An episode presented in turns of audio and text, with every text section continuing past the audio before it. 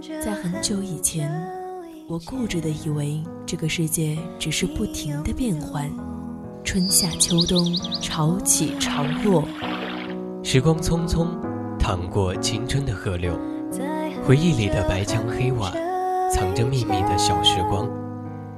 夏天的白色裙摆和秋天散落一地的枫叶，都是构成青春的柿子。当年少时的流浪遇上无处安放的迷茫，姗姗来迟的回眸中，依旧是那纷繁复杂的世界，平静如水的生活。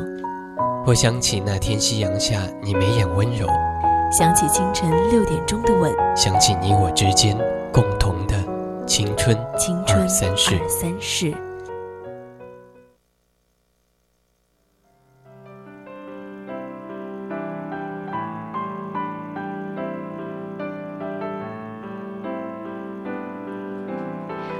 大家好，这里是四川宜宾学院 VOC 广播电台为您带来的《青春二三事》，我是主播安然，很高兴能够再一次通过声音和大家在这里相遇。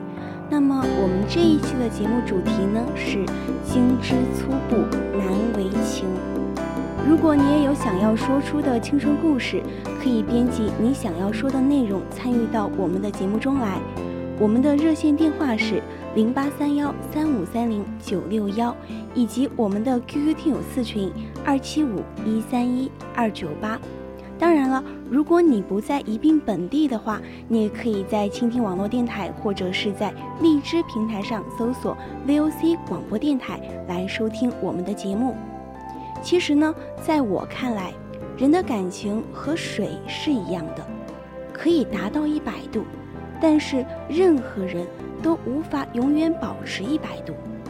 那么接下来，桥边红药的“精之粗布难为情”，分享给你听。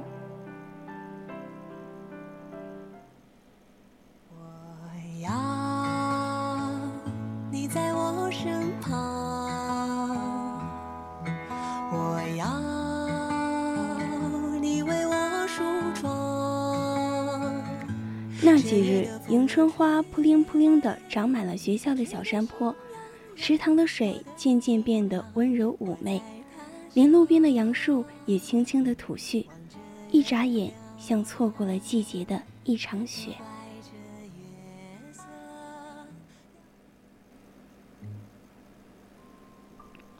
童瑶伸着长裙，站在自行车旁边，看曲一墨弯腰开锁。抬手推车，肚子里翻滚了一天的话，到了嘴边又生生的咽了下去。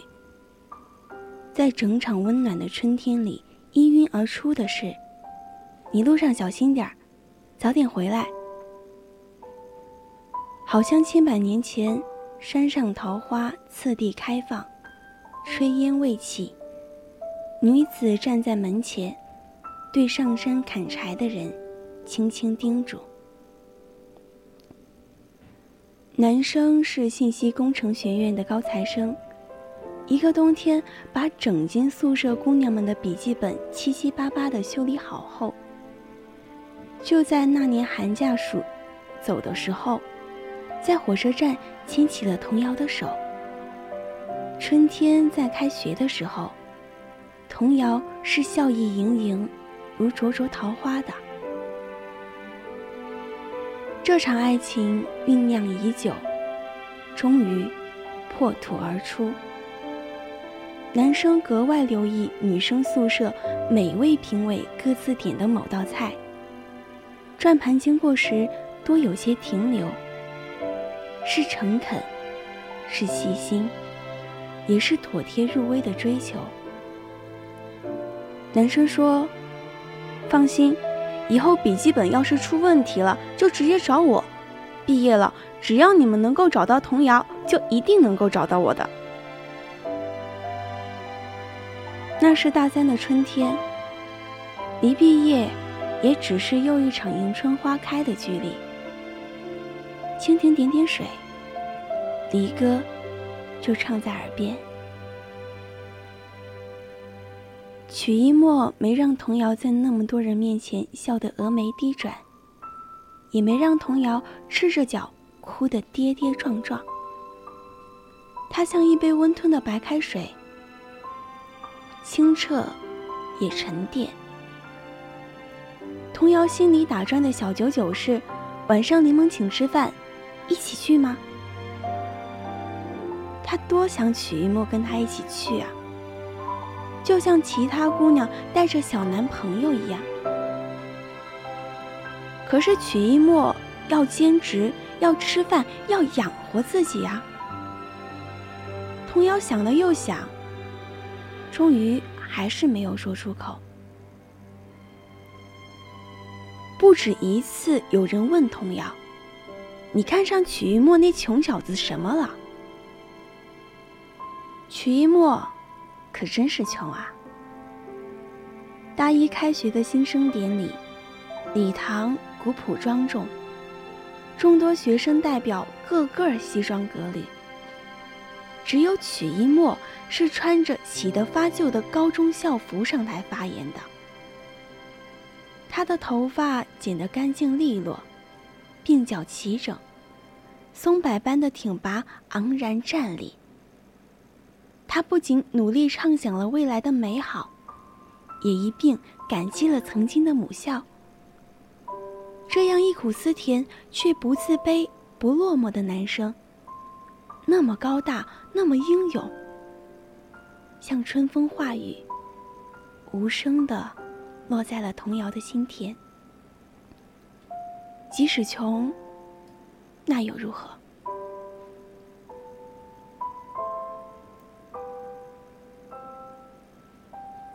这座城市每年都有很多场音乐会，出门右拐挤地铁，不用半个小时就能扯嗓子放肆一把。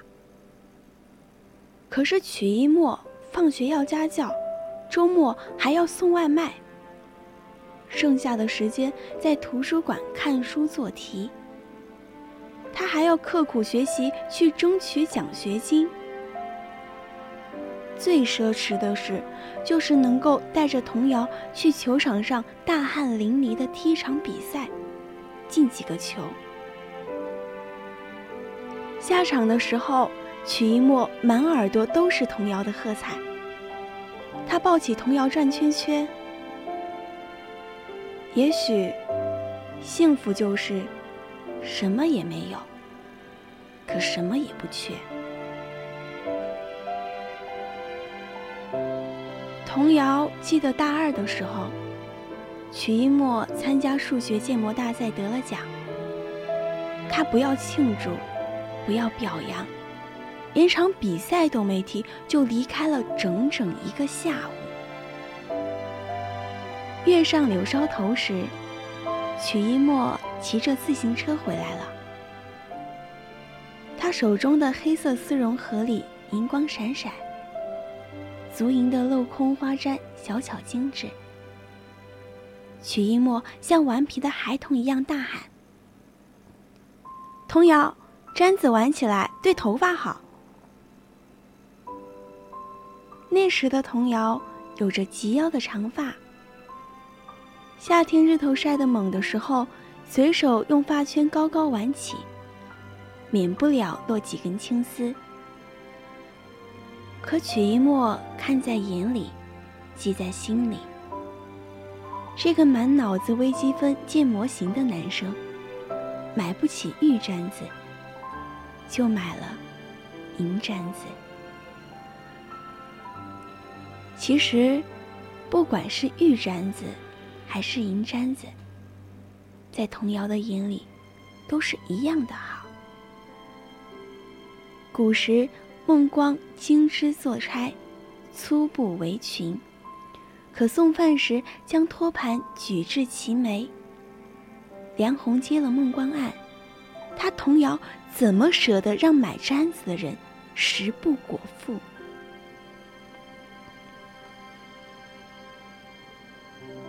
童谣再也不提去看演唱会，也不看电影。图书馆那么多的书，够他磨着性子过很多个周末。有时柠檬的男朋友请大家去游乐园，童谣摆摆手，他已经学着煲汤和做饭，打扫打扫宿舍，等曲一墨下班回来，抱着做好的食盒带到食堂里。大学城再往西，就是西环。隔了环路就是村子。大三下学期的时候开始实习，每天都要在西环路边等公交，然后曲一墨一路向西，童谣一路向东。这城市规划再远一点，童谣说，我们就可以相向而行。直到相遇。数学专业的曲一墨这一次没有看不起童谣的智商，他拍拍他的脑袋。返程的时候，我们会在这里相遇的。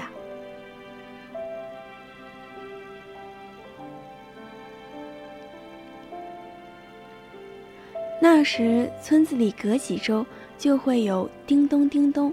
哐当哐当，唱一场戏。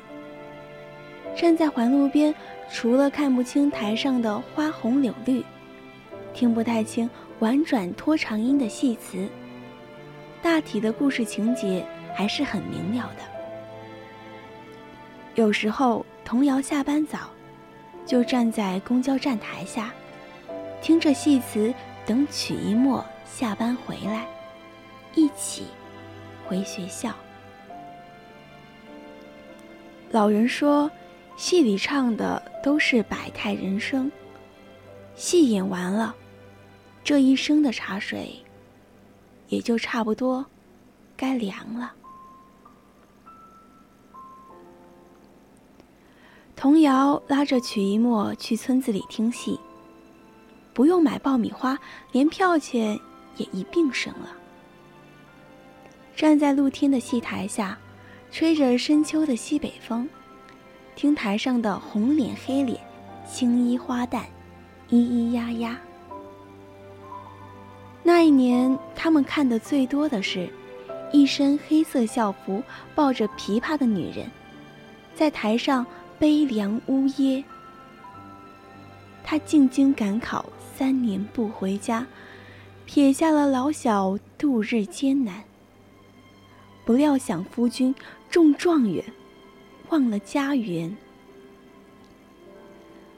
看完戏回去的路上，童谣坐在自行车的后座上，抱着曲一墨，安安静静。你带我看戏，当人力车夫，这事儿永远都不能省，好不好？可生活从来都不像一道数学题那么简单。彼时，林萌已经从宿舍搬出去住了。听说一毕业，他们就要结婚。男生本就家境富裕，婚房也是不缺的。而童谣呢？他还是会站在西环路边的公交站台下，等车的时候笑得没心没肺。都是金属撞击的音乐，听听有故事才会有内涵。可是，曲一墨却无奈的叹口气。但更多的时候，他忙得抽不开身，连站在路边听场戏的时间也没有了。张爱玲女士说：“年轻的时候，三五年。”仿佛就是一生一世，因为发生了太多的事情；而到了中年，十年的功夫一晃就没了，因为生活平淡了。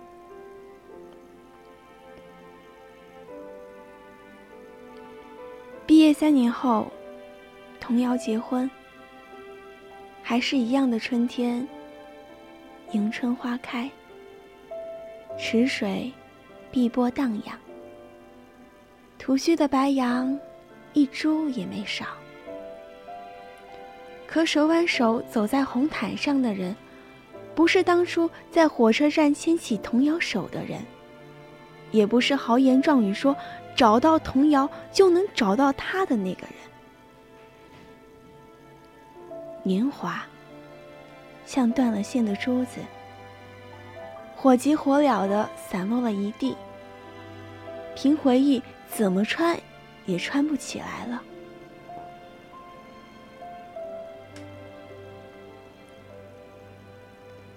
男生的母亲见了童谣，言简意赅，一刀戳中痛处。他们需要的不是童谣这样小家庭单薄的男儿媳，他们需要的是能够帮助他们儿子飞黄腾达的儿媳，容颜可变，学识可长。可出身这东西。像烙印一样，不能选择，也不能抹去。也许，唯有青春年华里的爱情，是当真的不计较，不吝啬。童谣晃晃酒杯，眼泪一滴一滴的滚了下来。曲一墨。在某个早晨，西环路边的公交站台下，轻声说：“以后，你都不要等我了。”童谣点点头，转身上了公交车。会返程再回来，但是不会有相遇了。那一年，童谣的父亲说。你们这一代人光凭自己，刚毕业哪里买得起房子？你要是真心喜欢那小子，房子我早就买好了，积蓄也有，记得毕业时把他带回来。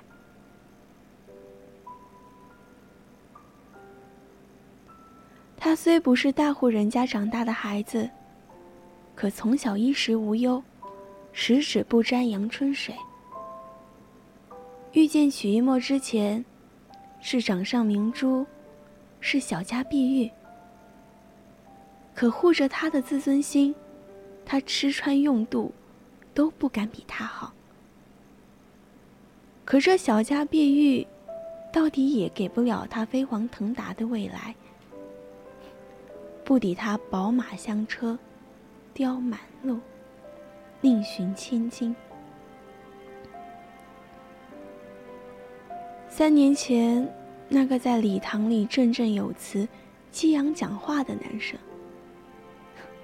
多像戏文里落魄的书生啊！寒窗苦读，志向高远。那年的戏台上，其实，妇人唱到后来，还有一句：“他眼前只有新人笑。”旧人啼哭，不动他的心田。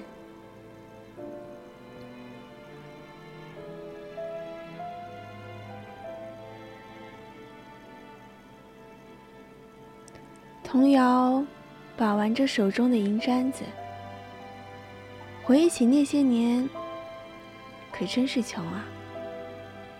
穷的，只买得起银簪子。却到底是富有。他落几根青丝，也是有人心疼的。时光老去，他不再会挽起头发，满心欢喜的浅浅一笑了。可曾经，他也想精织做钗，粗布。围裙。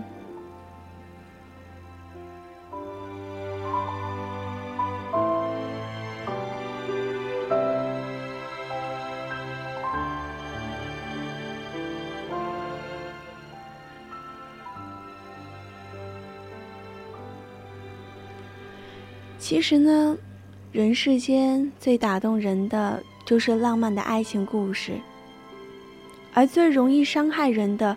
是爱情的真相，开始的路走错，结局未必会错下去。错误的结局，常常是因为太美丽的开始。不过，我还是希望天下的有情人，最终都能够终成眷属。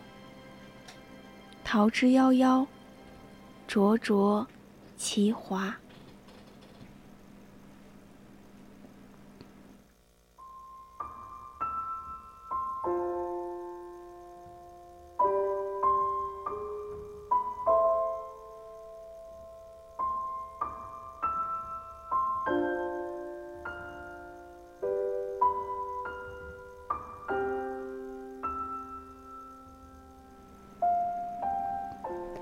好啦，今天的青春二三事到这里就要结束了，感谢您的收听，我是安然，我们下期节目再见。